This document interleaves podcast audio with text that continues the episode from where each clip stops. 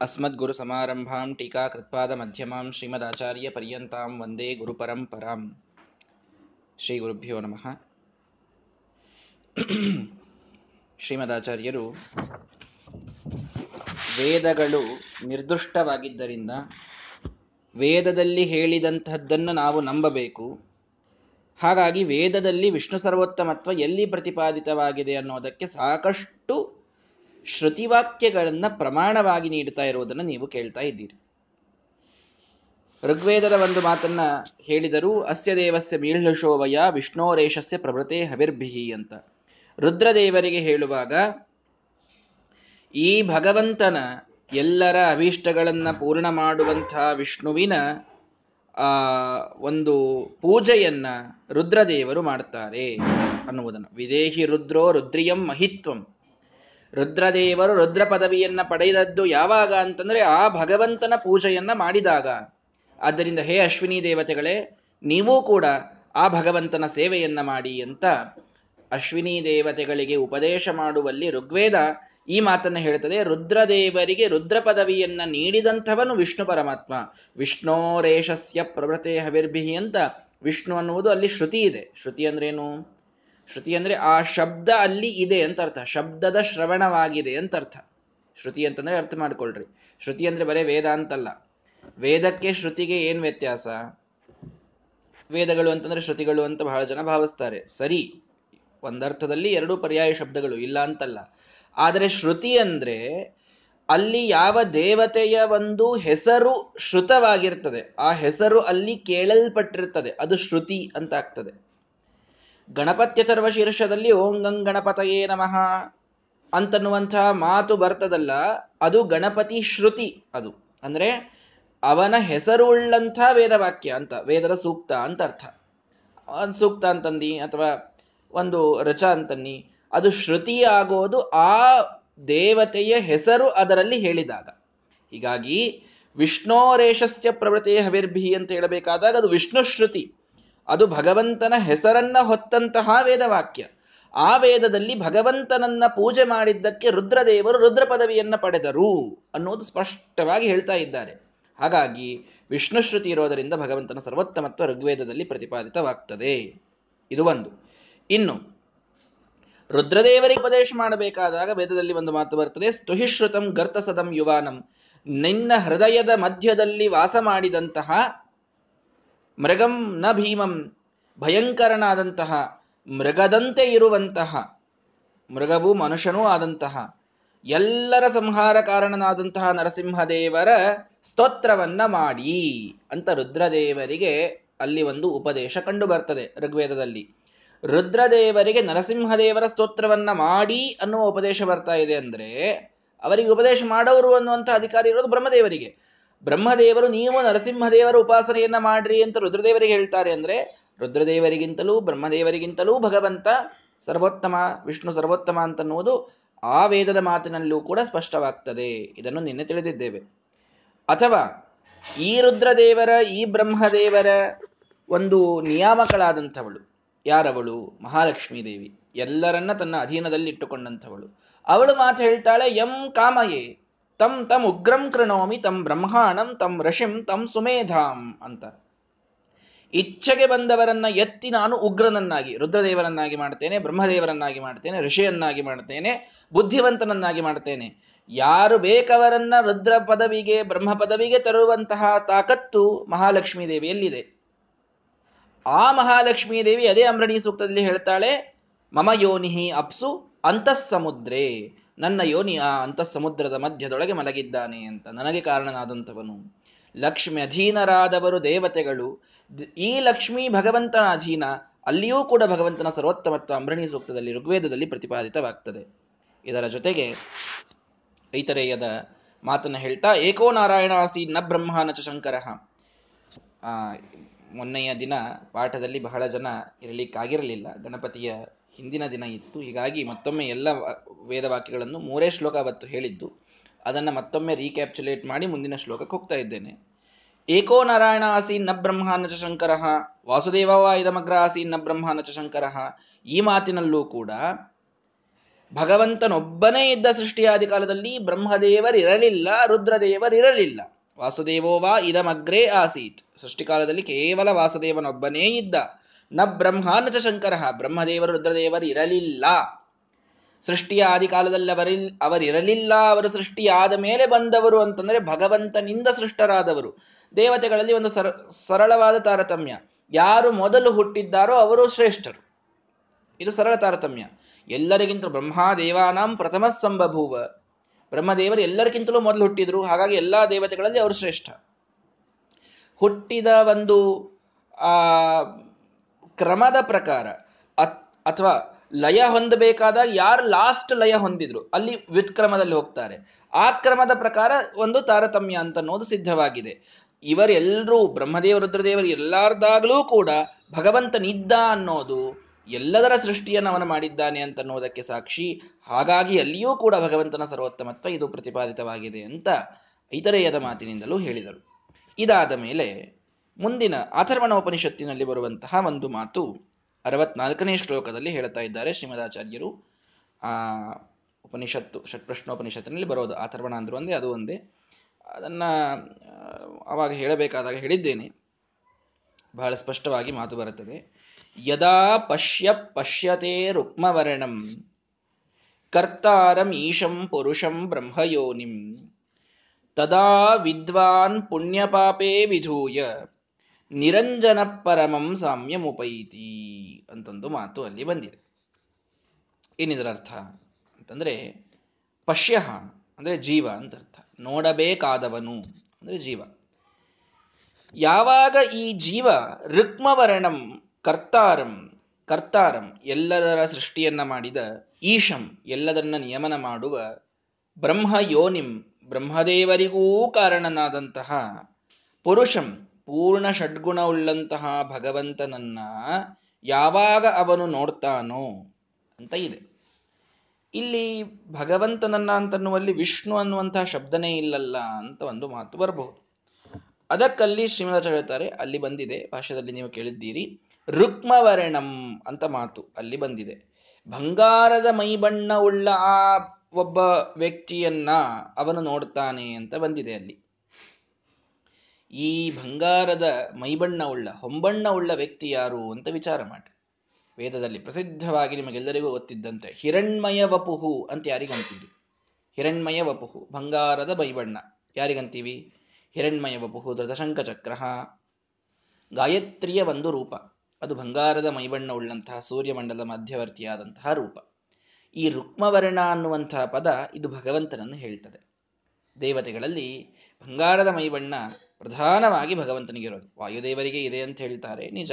ತ್ವಮೇವ ಪ್ರತ್ಯಕ್ಷ ಬ್ರಹ್ಮಾಸಿ ಎನ್ನುವಂತಹ ಅರ್ಥದಲ್ಲಿ ಭಗವಂತನ ಆಭಾಸಕರಾಗಿ ಅವರಲ್ಲಿ ಇದ್ದದ್ದು ಅಂತ ಅಷ್ಟೇ ಅರ್ಥ ಅಲ್ಲಿ. ಆದರೆ ಈ ರುಕ್ಮವರ್ಣ ಅಂತ ಅನ್ನೋದರಿಂದ, ಬಂಗಾರದ ಬಣ್ಣವುಳ್ಳಂಥವ ಅನ್ನುವುದರಿಂದ ಅಲ್ಲಿ ಭಗವಂತ ಅನ್ನುವುದು ಸ್ಪಷ್ಟವಾಗ್ತದೆ. ಹಾಗಾಗಿ ಯಾವಾಗ ಈ ವ್ಯಕ್ತಿ, ಈ ಒಬ್ಬ ಜೀವ ಆ ಬಂಗಾರದ ಮೈಬಣ್ಣವುಳ್ಳ ಎಲ್ಲರ ಸೃಷ್ಟಿಕರ್ತನಾದ ಬ್ರಹ್ಮದೇವರಿಗೂ ಕೂಡ ಕಾರಣನಾದಂತಹ ಈಶನಾದಂತಹ ಸರ್ವಜ್ಞನಾದಂತಹ ಭಗವಂತನನ್ನ ನೋಡ್ತಾನೋ, ತದಾ ವಿದ್ವಾನ್ ಹಾಗವನನ್ನ ನೋಡಿದವ. ಅಂದ್ರೆ ಅಪರೋಕ್ಷ ಜ್ಞಾನನಾದ, ಆದಂಥವ. ಪುಣ್ಯ ಪಾಪೇ ವಿಧೂಯ, ಪುಣ್ಯ ಪಾಪ ಎಲ್ಲವನ್ನೂ ಕಳೆದುಕೊಂಡು ನಿರಂಜನ ಯಾವ ದೋಷ ಇಲ್ಲದವನಾಗಿ ಪರಮಂ ಸಾಮ್ಯಮುಪೈತಿ ಭಗವಂತನ ಒಂದು ಸಾಮ್ಯವನ್ನ ಅವನು ಪಡೀತಾನೆ ಅಂತಿದೆ.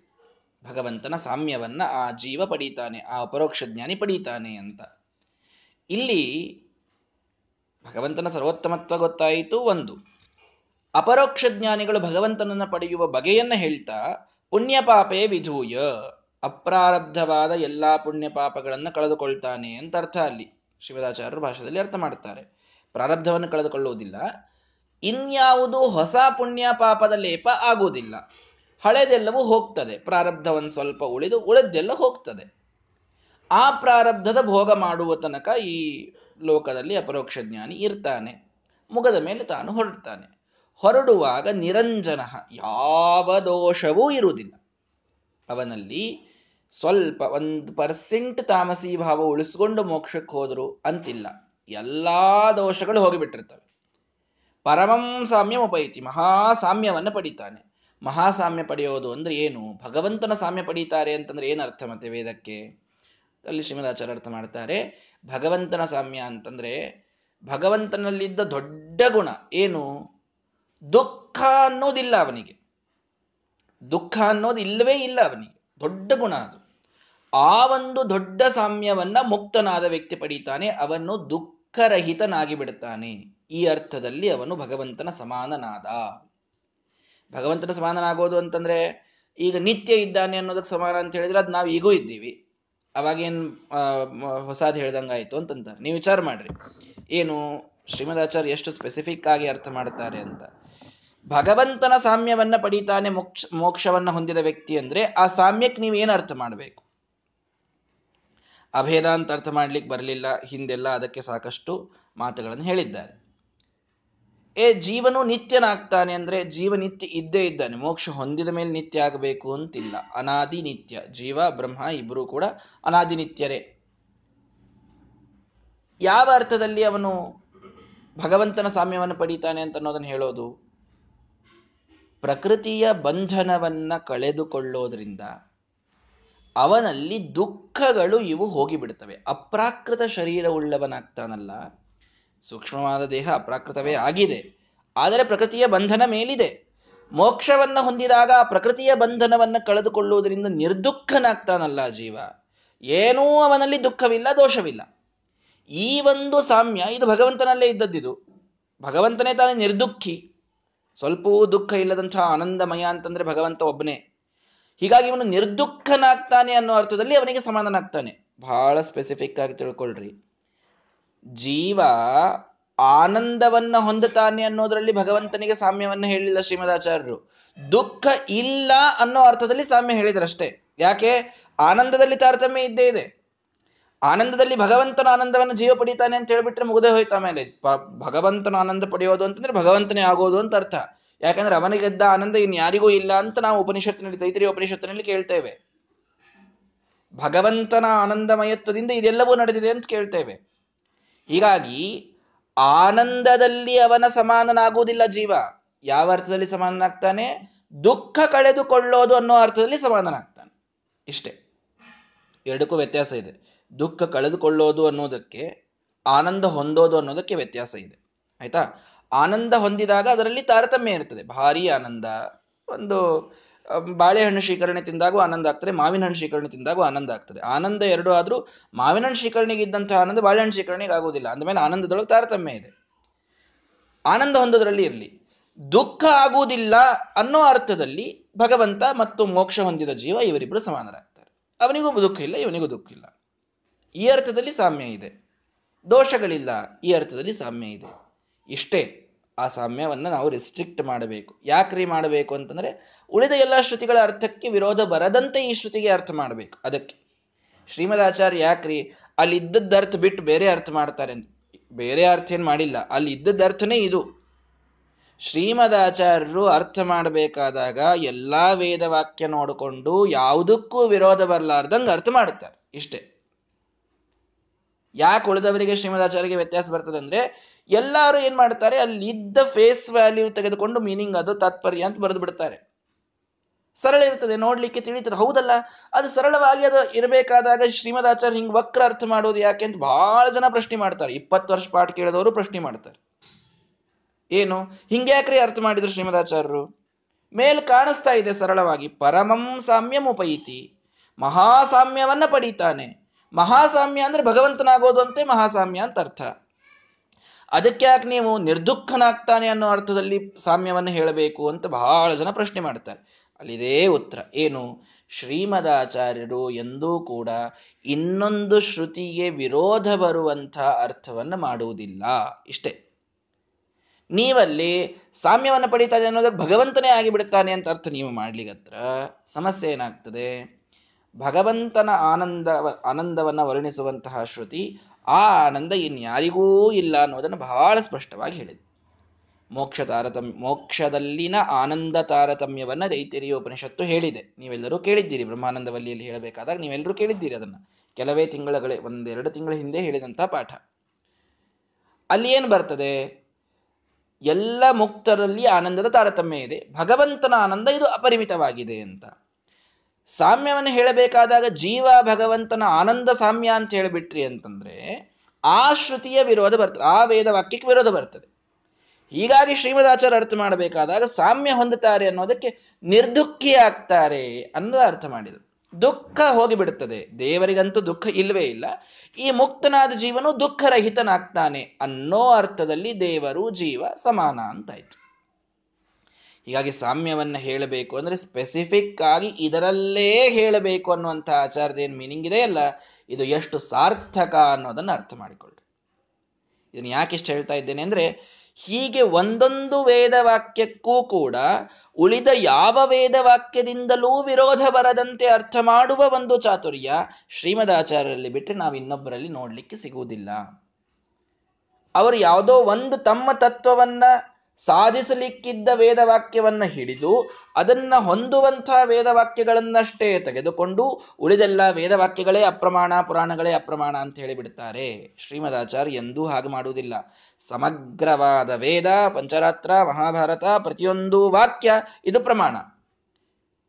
ಆ ಒಂದು ಮಹಾ ತಾತ್ಪರ್ಯ ಅದರಿಂದ ಗೊತ್ತಾಗ್ತದೆ. ಅದಕ್ಕೆ ವಿರೋಧಿ ಆಗದಂತೆ ಪ್ರತಿಯೊಂದೂ ವೇದವಾಕ್ಯಕ್ಕರ್ಥ ಮಾಡುವಂತಹ ಒಂದು ಚಾಣಾಕ್ಷತೆ ಅದು ಶ್ರೀಮದಾಚಾರ್ಯಲ್ಲಿ ನೋಡ್ತೇವೆ ಇದನ್ನು ನಾವು ತಿಳಿದುಕೊಳ್ಳಬೇಕು.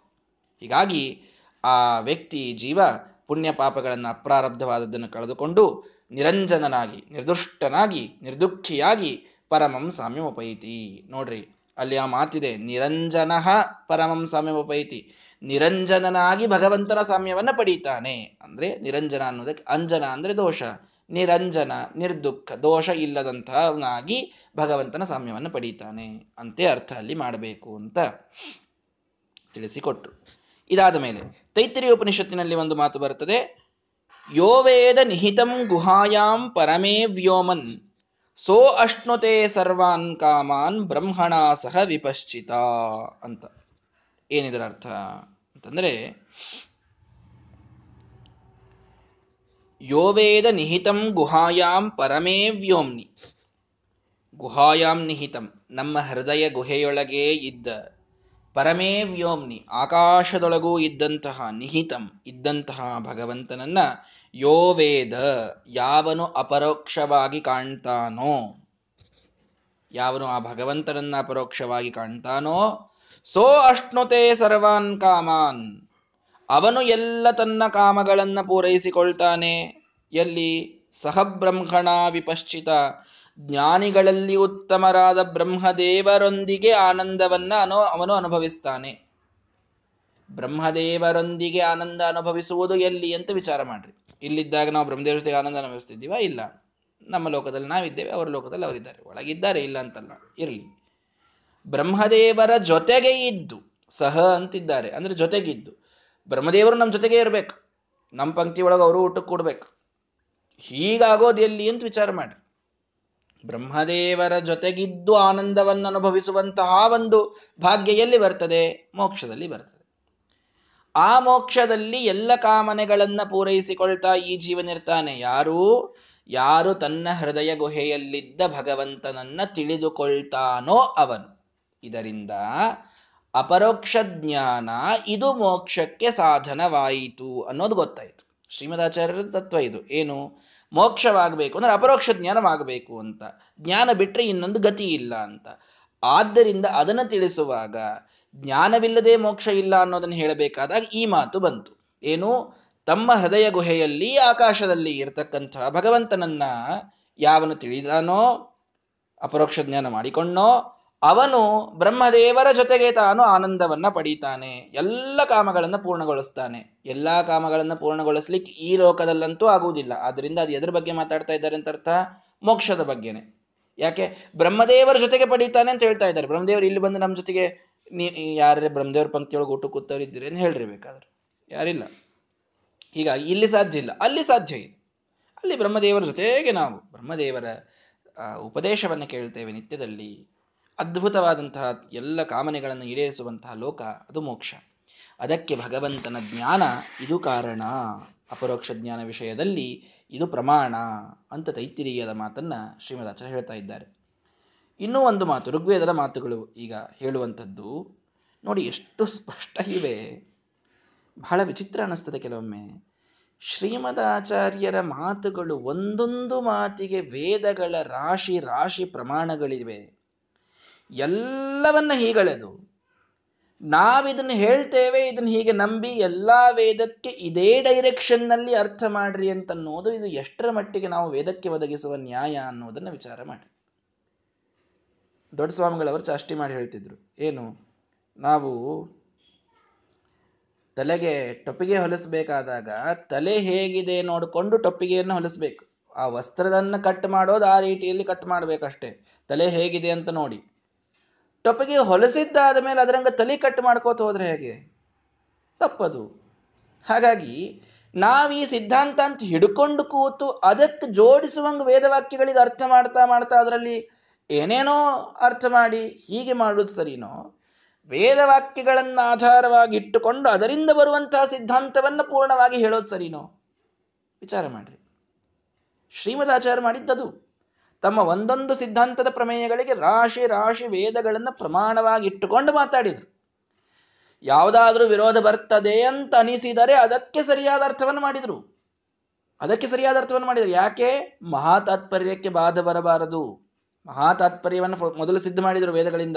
ವಿಷ್ಣು ಸರ್ವೋತ್ತಮತ್ವ, ವಾಯು ಜೀವೋತ್ತಮತ್ವ, ಪಂಚವೇದ, ತಾರತಮ್ಯ ಜಗತ್ ಸತ್ಯ ಇವೆಲ್ಲವೂ ಕೂಡ ಮಹಾತಾತ್ಪರ್ಯ ವೇದಗಳಲ್ಲಿ ಬರುವಂಥದ್ದು. ಅದಕ್ಕೆ ಹೊಂದುವಂತೆ ಯಾವುದಾದರೂ ವಿರೋಧಾಭಾಸಗಳು ಕಂಡ್ರೆ ಅಲ್ಲಿ ಹಿಂಗೇ ಅರ್ಥ ಮಾಡಬೇಕು ಅನ್ನುವುದನ್ನು ಶ್ರೀಮದಾಚಾರ್ಯ ತೋರಿಸ್ಕೊಟ್ರಷ್ಟೆ. ಹೀಗಾಗಿ ಶ್ರೀಮದಾಚಾರ್ಯರ ಸಿದ್ಧಾಂತ, ಇದು ಅತ್ಯಂತ ವೇದೋಕ್ತ ಅನ್ನುವುದನ್ನು ಅರ್ಥ ಮಾಡಿಕೊಳ್ಬೇಕು. ನೋಡ್ರಿ, ಎಷ್ಟು ಸ್ಪಷ್ಟ ಮಾತಿದೆ. ಪ್ರಘಾನ್ವಸ್ಯ ಮಹತೋ ಮಹಾನಿ ಸತ್ಯ ಸತ್ಯಸ್ಯ ಕರಣಾನಿ ವೋಚಂ. ನೋಡಿ, ಮಹತಃ ಮಹಾನ್ ಆದಂತಹ, ಸರ್ವೋತ್ತಮನಾದಂತಹ, ಸತ್ಯಸ್ಯ, ಸತ್ಯಸ್ವರೂಪಿಯಾದಂತಹ ಅಸ್ಯ ಈ ಭಗವಂತನ ಮಹಾನಿ ಕರಣಾನಿ ಮಾಡಿದ ಒಂದೊಂದು ಅದ್ಭುತವಾದ ಕರ್ಮವೂ ಕೂಡ ಸತ್ಯ.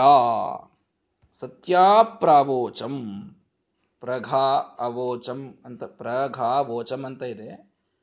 ಘ ಅನ್ನೋದು ಅದು ನಿಶ್ಚಿತಾನು ಅರ್ಥದಲ್ಲಿ ಪ್ರ ಅವೋಚಂ ಕೂಡಿಸ್ರಿ ಪ್ರಾವೋಚಂ ಅಂತ ಆಗ್ತದೆ. ಪ್ರಾವೋಚಂ ಅಂತಂದ್ರೆ ಹೇಳಿದ್ದಾರೆ ಅಂತ ಅರ್ಥ. ಏನ್ ಹೇಳಿದ್ದಾರೆ? ವೇದ ಏನ್ ಹೇಳ್ತಾ ಇದೆ? ಅಸ್ಯ ಮಹತಃ. ಸರ್ವೋತ್ತಮನಾದ ಈ ಸತ್ಯನಾದ ಭಗವಂತನ ಒಂದೊಂದು ಕರ್ಮವೂ ಸತ್ಯ ಅಂತ ಹೇಳ್ತಾ ಇದೆ ವೇದ.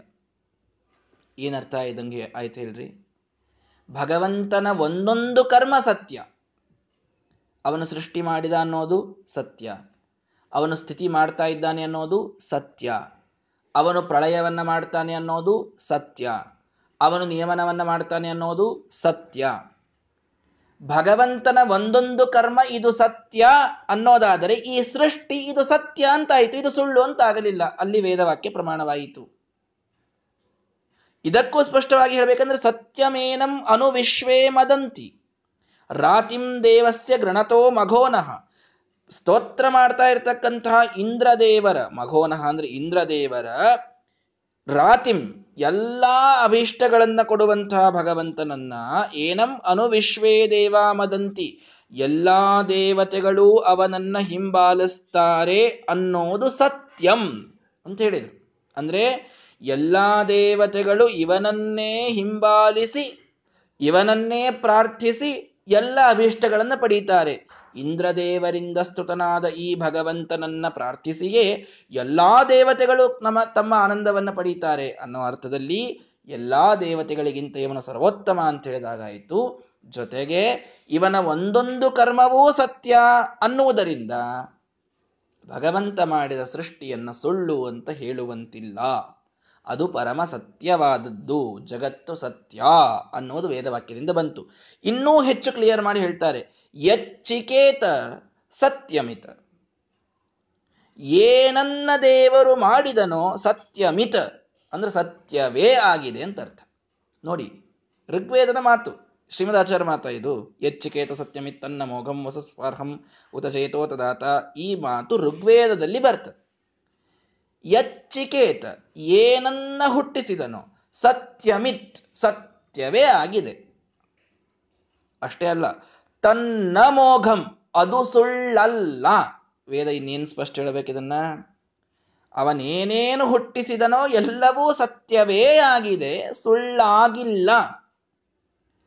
ಉತಸ್ಪಾರ್ಹಂ ವಸುಜೇತ ಉತದಾತ. ಯಾರ್ರಿ ಅವನು ಮಾಡಿದ, ಯಾರ್ದು, ಯಾರ್ದಂತೆಲ್ಲಿ ಹೇಳಿದೆ ಅಂತಂತಂದ್ರೆ? ಸ್ಪಾರ್ಹಂ ವಸು ಸ್ಪಾರ್ಹಂ ವಸು. ಶ್ರೇಷ್ಠವಾದ ವಸು, ಶ್ರೇಷ್ಠವಾದ ಸಂಪತ್ತು. ಶ್ರೇಷ್ಠವಾದ ಸಂಪತ್ತು ಯಾವುದು? ಸ್ವರ್ಗ, ಸ್ವರ್ಗದ ಸಂಪತ್ತು, ಶ್ರೇಷ್ಠವಾದ ಸಂಪತ್ತು. ಆ ಸಂಪತ್ತನ್ನ ಜೇತಾ ಉತದಾತ. ಗೆದ್ದು ಇನ್ನೊಬ್ಬರಿಗೆ ಕೊಟ್ಟ ವ್ಯಕ್ತಿ ಇದ್ದಾನಲ್ಲ, ಅವನ ಅಂತಿದೆ ಅಲ್ಲಿ. ವೇದ ಏನ್ ಹೇಳ್ತು? ಅದ್ಭುತವಾದ ಸಂಪತ್ತನ್ನ ತಾನು ಗೆದ್ದರೂ ಇನ್ನೊಬ್ಬನಿಗೆ ಕೊಟ್ಟ ವ್ಯಕ್ತಿ ಯಾವನೋ ಅವನ ಸೃಷ್ಟಿ ಇದು ಸತ್ಯವಾಗಿದೆ ಸುಳ್ಳಲ್ಲ. ಅಂದ್ರೆ ನಂದಂಗಾಯ್ತು ಇಂದ್ರದೇವರ ಸಂಪತ್ತನ್ನ ಬಲಿಚಕ್ರವರ್ತಿ ಅಪಹಾರ ಮಾಡಿದಾಗ ಬಲಿಯಿಂದ ಆ ರಾಜ್ಯವನ್ನ ತಾನು ಪಡೆದು ಇಂದ್ರದೇವರಿಗೆ ದಾನ ಮಾಡಿದ ಯಾವ ಭಗವಂತನಿದ್ದಾನೋ ವಾಮನ ರೂಪಿಯಾದಂತಹ ವಿಷ್ಣು, ಅವನ ಈ ಸೃಷ್ಟಿ ಅಂತ ಹೇಳಿದಾಗಾಯ್ತು. ವಾಮನ ರೂಪಿಯಾದ ಪರಮಾತ್ಮನ ವರ್ಣನೆಯನ್ನು ಮಾಡಬೇಕಾದಾಗ ಆ ಜೇತಾ ಉತದಾತ ಗೆದ್ದು ಇನ್ನೊಬ್ಬರಿಗೆ ಕೊಟ್ಟ. ಅಂದ್ರೆ ಅವನಿಗೆ ಇದರಿಂದ ಏನು, ಆ, ಸ್ಪ್ರಹ, ಪ್ರಯೋಜನ ಅನ್ನೋದಿಲ್ಲ ಅಂತ ಹೇಳಬೇಕಾಗಿದೆ. ಗೆದ್ದದ್ದನ್ನು ತಾನಿಟ್ಟುಕೊಂಡು ತಾನು ಅನುಭವಿಸೋದು ಅಂತಲ್ಲ ಕೊಟ್ಟು ಬಿಟ್ಟ ಅದನ್ನ ಅಂತ. ತನಗೇನೋ ಇದರಿಂದ ಪ್ರಯೋಜನ ಇಲ್ಲ. ಆದರೆ ಏನು ಮಾಡಿದ್ದಾನಲ್ಲ, ಯಚ್ಚಿಕೇತ ಸತ್ಯಮಿತ. ಅದೆಲ್ಲವೂ ಸತ್ಯ. ತನ್ನ ಮೋಘಂ, ಒಂದೂ ಅದರಲ್ಲಿ ಸುಳ್ಳಿಲ್ಲ. ಸತ್ಯಸ್ಸೋ ಅಸ್ಯ ಮಹಿಮಾ. ಇವನ ಒಂದೊಂದು ಮಹಿಮೆಯೂ ಸತ್ಯ. ಗಣೇಶವೋ ಯಜ್ಞೇಶು ವಿಪ್ರರಾಜ್ಯೆ. ನೋಡ್ರಿ, ಇವನ ಮಹಿಮಾ, ಇದು ಎಷ್ಟು ಸತ್ಯ? ವಿಪ್ರರ ರಾಜ್ಯದಲ್ಲಿ, ಅಂದ್ರೆ ಯಜ್ಞಗಳಲ್ಲಿ ಅಂತ ಅರ್ಥ. ವಿಪ್ರರ ಪ್ರಧಾನವಾದ ರಾಜ್ಯ ಅಂದ್ರೆ ಯಜ್ಞ, ಮತ್ತೇನಲ್ಲ. ಶವಹ ಅಂದ್ರೆ ಸುಖಕ್ಕಾಗಿ ಭಗವಂತನ ಏನೊಂದು ಮಹಿಮಾ ಇದೆ, ಇದು ಸತ್ಯ.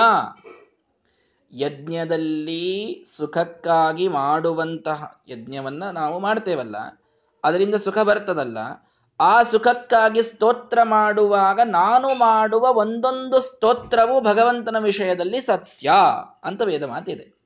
ಸತ್ಯ ಅಸ್ಯ ಮಹಿಮಾ. ಅವನ ಮಹಿಮೆ ಒಂದೊಂದೂ ಸತ್ಯ. ಏನು ಹುಟ್ಟಿಸಿದ್ದಾನೆ ಎಲ್ಲವೂ ಸತ್ಯ. ಇದರಲ್ಲಿ ಯಾವುದೂ ಸುಳ್ಳಿಲ್ಲ. ಯಾವುದೂ ಮೋಹನಾರ್ಥವಾಗಿ ಅಲ್ಲ. ಅಂದ್ರೆ ಭಗವಂತ ಹುಟ್ಟಿಸಿದ ಸೃಷ್ಟಿಯಲ್ಲಿ ಜಾಲಿಕ ಸೃಷ್ಟಿ, ಏನೋ ಒಂದು ಮ್ಯಾಜಿಕ್ ಮ್ಯಾಜಿಷಿಯನ್ ಬಂದು ಒಂದು ಮ್ಯಾಜಿಕ್ ಮಾಡಿ ಒಂದು ಎರಡು ಸಾವಿರದ ನೋಟ್ ಕ್ರಿಯೇಟ್ ಮಾಡ್ತಾನೆ. ಸುಮ್ಮನೆ ಕಣ್ಣಿಗೆ ಕಾಣಿಸ್ಲಿಕ್ಕೆ ಇರ್ತದದು ನೋಟು, ಅದು ಸತ್ಯನೇ ಇತ್ತು ಅಂತಂತಂದ್ರೆ ನಾಳೆ ಎಲ್ಲರಿಗಿಂತಲೂ ಶ್ರೀಮಂತ ಮೆಜಿಷಿಯನ್ನೇ ಆಗ್ತಿದ್ದ. ಯಾಕಂದ್ರೆ ಅವ್ನು ಬೇಕಾದಷ್ಟು ಸೃಷ್ಟಿ ಮಾಡ್ಕೊಳ್ಳಿಕ್ ಬರ್ತಿತ್ತಲ್ಲ ಅವನಿಗೆ. ಅವನಿಲ್ಲ ಅಂತಂದ್ಮೇಲೆ ಅವನ ಕಡೆಗೆ ದುಡ್ಡಿಲ್ಲ. ಹೋಗ್ಬೇಕಾದಾಗ ನಮ್ಮ ಕಡೆಯಿಂದ ಐವತ್ತು ನೂರೋ ರೂಪಾಯಿ ತೆಗೆದುಕೊಂಡು ಹೋಗ್ತಾನ ಅವನು. ಹಾಗೊಂದು ಮೆಜಿಷಿಯನ್ನಿನ ಸೃಷ್ಟಿಯಂತೆ ಮಾಯಾಜಾಲಿಕವಾದ ಸೃಷ್ಟಿ ಇದು ಅಂತ ಹೇಳುವಂತವರಿದ್ದಾರೆ ಕೇಳಿಸಿಕೊಳ್ಳಿ ಋಗ್ವೇದದ ಸ್ಪಷ್ಟವಾದ ಮಾತನ್ನ, ಯಚ್ಚಿಕೇತ ಸತ್ಯಮಿತ್. ತನ್ನ ಮೋಘಂ ಭಗವಂತ ಏನೆಲ್ಲ ಸೃಷ್ಟಿ ಮಾಡಿದನೋ ಸತ್ಯಮಿತ, ಸತ್ಯವೇ ಆಗಿದೆ ತನ್ನ ಮೋಘಂ ಅದು ಎಂದಿಗೂ ಸುಳ್ಳಾಗಿಲ್ಲ. ನೋಡಿ, ಶ್ರೀಮದಾಚಾರ್ಯರು ಎಂಥ ಪ್ರಬಲವಾದಂತಹ ಮಾತನ್ನು ಪ್ರಮಾಣವಾಗಿ ಕೊಡ್ತಾರೆ ಅಂದ್ರೆ, ಇದು ಸತ್ಯವಾಗಿದೆ ಅಂತ ಎಷ್ಟೇ ವೇದ ಹೇಳಿತ್ತು ಅಂದ್ರೆ, ಹೌದ್ರಿ, ನಾವು ವ್ಯಾವಹಾರಿಕ ಸತ್ಯ ಅಂತೆ ಒಪ್ತೇವೆ ಅನ್ನುವಂಥ ಜನ ಇದ್ದಾರೆ. ತನ್ನ ಮೋಘಂ ಇದು ಎಂದಿಗೂ ಸುಳ್ಳಾಗುವುದಿಲ್ಲ ಅಂತ ಹೇಳಿದ್ರಲ್ಲ, ಅಲ್ಲಿ ಎಲ್ಲರದು ಬಾಯಿ ಮುಚ್ಚುತ್ತದೆ. ಯಾಕೆ? ಇದು ಈಗೇನೋ ಕಾಣಲಿಕ್ಕೆ ಸತ್ಯ ಇದೆ, ಮುಂದೆ ನಾಳೆ ಸುಳ್ಳು ಆಗೋದಿದೆ ಅಂತ ಹೇಳ್ತಾರೆ ಕೆಲವರೆಲ್ಲ.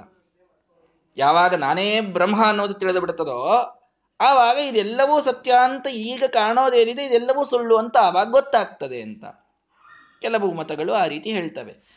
ಅದನ್ನ ಪ್ರಬಲವಾದ ವೇದವಾಕ್ಯದಿಂದ ಶ್ರೀಮದಾಚಾರ್ಯ ಹೇಳಿದ್ರು, ಸತ್ಯಮಿತ, ಸತ್ಯವೇ ಆಗಿದೆ.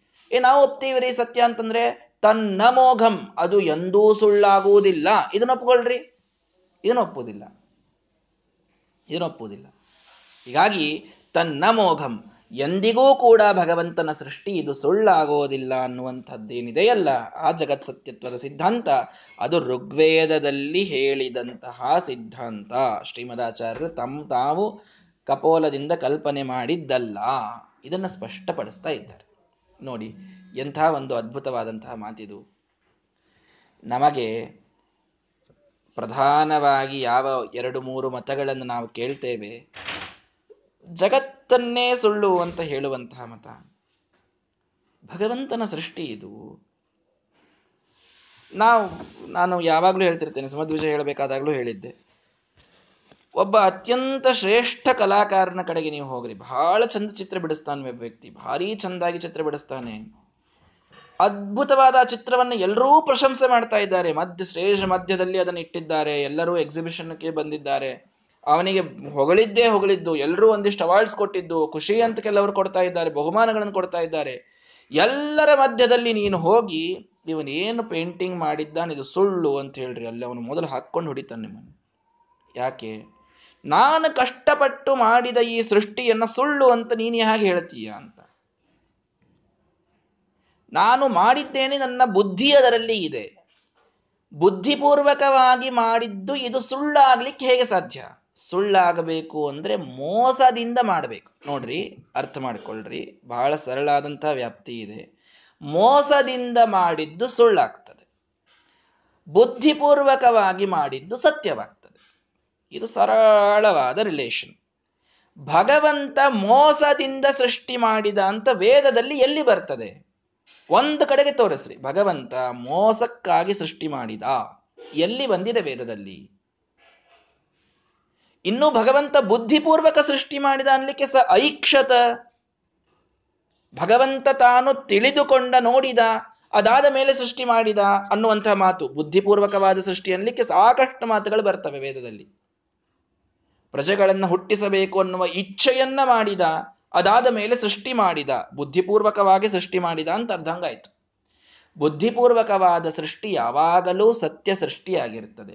ಮೋಸಕ್ಕಾಗಿ ಮಾಡೋ ಸೃಷ್ಟಿ ಸುಳ್ಳಿರ್ತದೆ. ಮೋಸಕ್ಕಾಗಿ ಮಾಡ್ತಾನೆ ಅನ್ನೋದು ಎಲ್ಲೂ ವೇದದಲ್ಲಿ ಬಂದಿಲ್ಲ ಅಂದಮೇಲೆ ಯಾರೂ ಕೂಡ ಜಗತ್ತನ್ನು ಸುಳ್ಳು ಅಂತ ಹೇಳಲಿಕ್ಕೆ ಬರುವುದಿಲ್ಲ. ಇದು ಬಹಳ ಸ್ಪಷ್ಟವಾದ ಮಾತು. ಯಾರೂ ಕೂಡ ಹೇಳಲಿಕ್ಕೆ ಬರುವುದಿಲ್ಲ.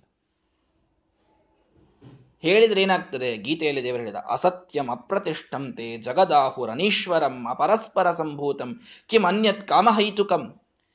ನಾನು ಸೃಷ್ಟಿ ಮಾಡಿದ ಈ ಜಗತ್ತು ಇದು ಸುಳ್ಳಾಗಿದೆ, ಇದಕ್ಕೆ ಆಧಾರವಿಲ್ಲ, ಇದಕ್ಕೊಬ್ಬ ಈಶ್ವರನಿಲ್ಲ ಅಂತ ಹೇಳುವಂತಹ ನಷ್ಟಾತ್ಮಾನೋ ಅಲ್ಪಬುದ್ಧಯ ಪ್ರಭವಂತ್ಯುಗ್ರ ಕರ್ಮಾಣ ಕ್ಷಯಾಯ ಜಗತೋ ಅಹಿತಾಹ ಕೃಷ್ಣ ಪರಮಾತ್ಮ ಗೀತೆಯಲ್ಲಿ ಬೈತಾನೆ ನಷ್ಟಾತ್ಮರಾಗಿ, ತಾವು ಅಲ್ಪಬುದ್ಧಿಗಳಾಗಿ ಉಗ್ರ ಕರ್ಮಗಳನ್ನು ಮಾಡ್ತಾ, ಜಗತ್ತಿನ ಕ್ಷಯಕ್ಕಾಗಿ ಅವರು ಹುಟ್ಟುತ್ತಾರೆ ಕಲಿಯುಗದಲ್ಲಿ ಅಂತ ಭಗವಂತ ಹೇಳ್ತಾನೆ.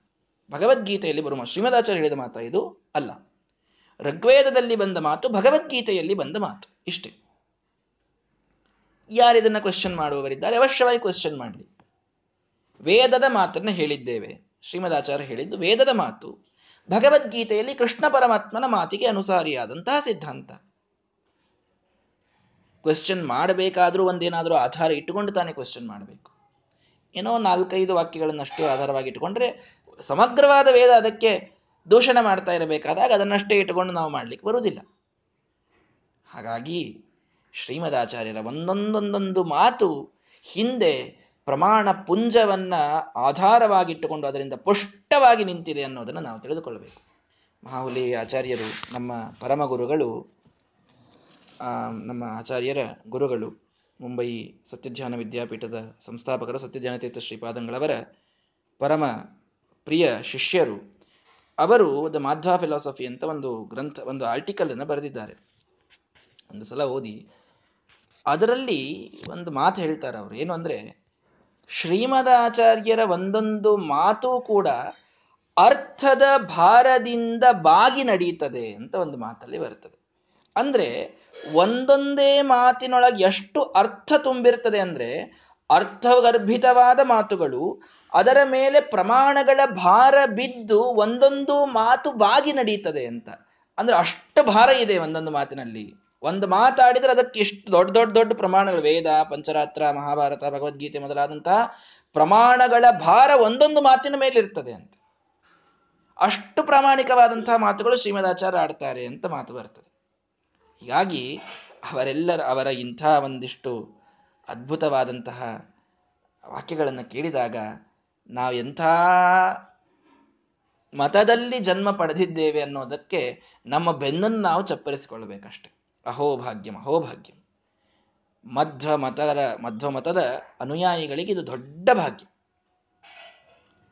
ಇಷ್ಟೆಲ್ಲ ತಿಳ್ಕೊಂಡು ದಾಸರು ಹೇಳಿದರು. ಮಧ್ವ ಸಿದ್ಧಾಂತದ ಪದ್ಧತಿ ಬಿಡಬೇಡಿ, ಬಿಟ್ಟು ಕೆಡಬೇಡಿ. ಇದನ್ನು ಬಿಟ್ವಿ ಅಂದರೆ ಕೆಟ್ವಿ ಅಂತ ಅರ್ಥ. ಇದನ್ನು ಬಿಟ್ಟರೆ ನಮಗಿನ್ಯಾವ ಗತಿ ಇಲ್ಲ. ನಮ್ಮ ಆತ್ಮೋದ್ಧಾರಕ್ಕಾಗಿ, ಇಡೀ ಜಗತ್ತಿನ ಹಿತಕ್ಕಾಗಿ, ಓದಲೇಬೇಕಾದ, ತಿಳಿಯಲೇಬೇಕಾದ, ಅನುಸರಿಸಲೇಬೇಕಾದಂತಹ ಮತ ಅದು ಮಧ್ವ ಮತ ಯಾಕೆಂದ್ರೆ ಇದು ವೇದಗಳ ಮತ, ಇದು ಕೃಷ್ಣನ ಮತ, ಇದು ವೇದವ್ಯಾಸ ದೇವರ ಮತ. ಆದ್ದರಿಂದ ಇದು ಮಧ್ವ ಮತ ಆದ್ದರಿಂದ ಇದು ಉತ್ತಮವಾದ ಮತ. ಇದನ್ನು ನಾವು ತಿಳಿದುಕೊಳ್ಳಬೇಕು ಅಂತಂದ್ರೆ ಇಂತಹ ಎಲ್ಲ ಮಾತುಗಳು ಪ್ರಾಮಾಣಿಕವಾಗಿ ಶ್ರೀಮದಾಚಾರ್ಯ ಹೇಳೋದನ್ನು ನಾವು ಕೇಳಬೇಕು, ಕೇಳಿ ಅದನ್ನು ತಿಳಿದುಕೊಳ್ಳುವಂತಹ ಪ್ರಯತ್ನವನ್ನು ಮಾಡಬೇಕು. ಅಂತಹ ಅದ್ಭುತವಾದ ಮಾತುಗಳನ್ನು ಕೊಟ್ಟಂತಹ ಕುಲಗುರುಗಳಾದ ಶ್ರೀಮದಾಚಾರ್ಯರಿಗೆ ಮತ್ತೊಮ್ಮೆ ಮತ್ತೊಮ್ಮೆ ಶಸಾಷ್ಟಾಂಗ ಪ್ರಣಾಮಗಳನ್ನು ಯಾವಾಗಲೂ ಸಲ್ಲಿಸ್ತಾ ಇರೋಣ. ನಿತ್ಯದಲ್ಲಿ ಶ್ರೀಮದಾಚಾರ್ಯ ಸ್ಮರಣೆಯನ್ನು ಮಾಡ್ತಾ ಇರೋಣ. ಅವರ ಇಂತಹ ಸಿದ್ಧಾಂತ ನಮಗೆ ನಮಗೆ ಒದಗಿಸಿಕೊಟ್ಟದ್ದಕ್ಕೆ ಅವರನ್ನು ನೆನೀತ ಅವರನ್ನ ಅವರ ಸಿದ್ಧಾಂತವನ್ನು ನಿತ್ಯದಲ್ಲಿ ಕೇಳುವ ಒಂದು ಪ್ರತಿಜ್ಞೆಯನ್ನು ಮಾಡಿ ವಿಶೇಷವಾಗಿ ಅದನ್ನು ಶ್ರವಣವನ್ನು ಎಲ್ಲರೂ ಕೂಡ ಮಾಡೋಣ. ಮುಂದಿನ ಶ್ಲೋಕಗಳನ್ನು ಮತ್ತೆ ಮುಂದಿನ ಪಾಠದಲ್ಲಿ ಹೇಳ್ತೇನೆ. ಶ್ರೀಕೃಷ್ಣಾರ್ಪಣಮಸ್ತು ಹರಯೇ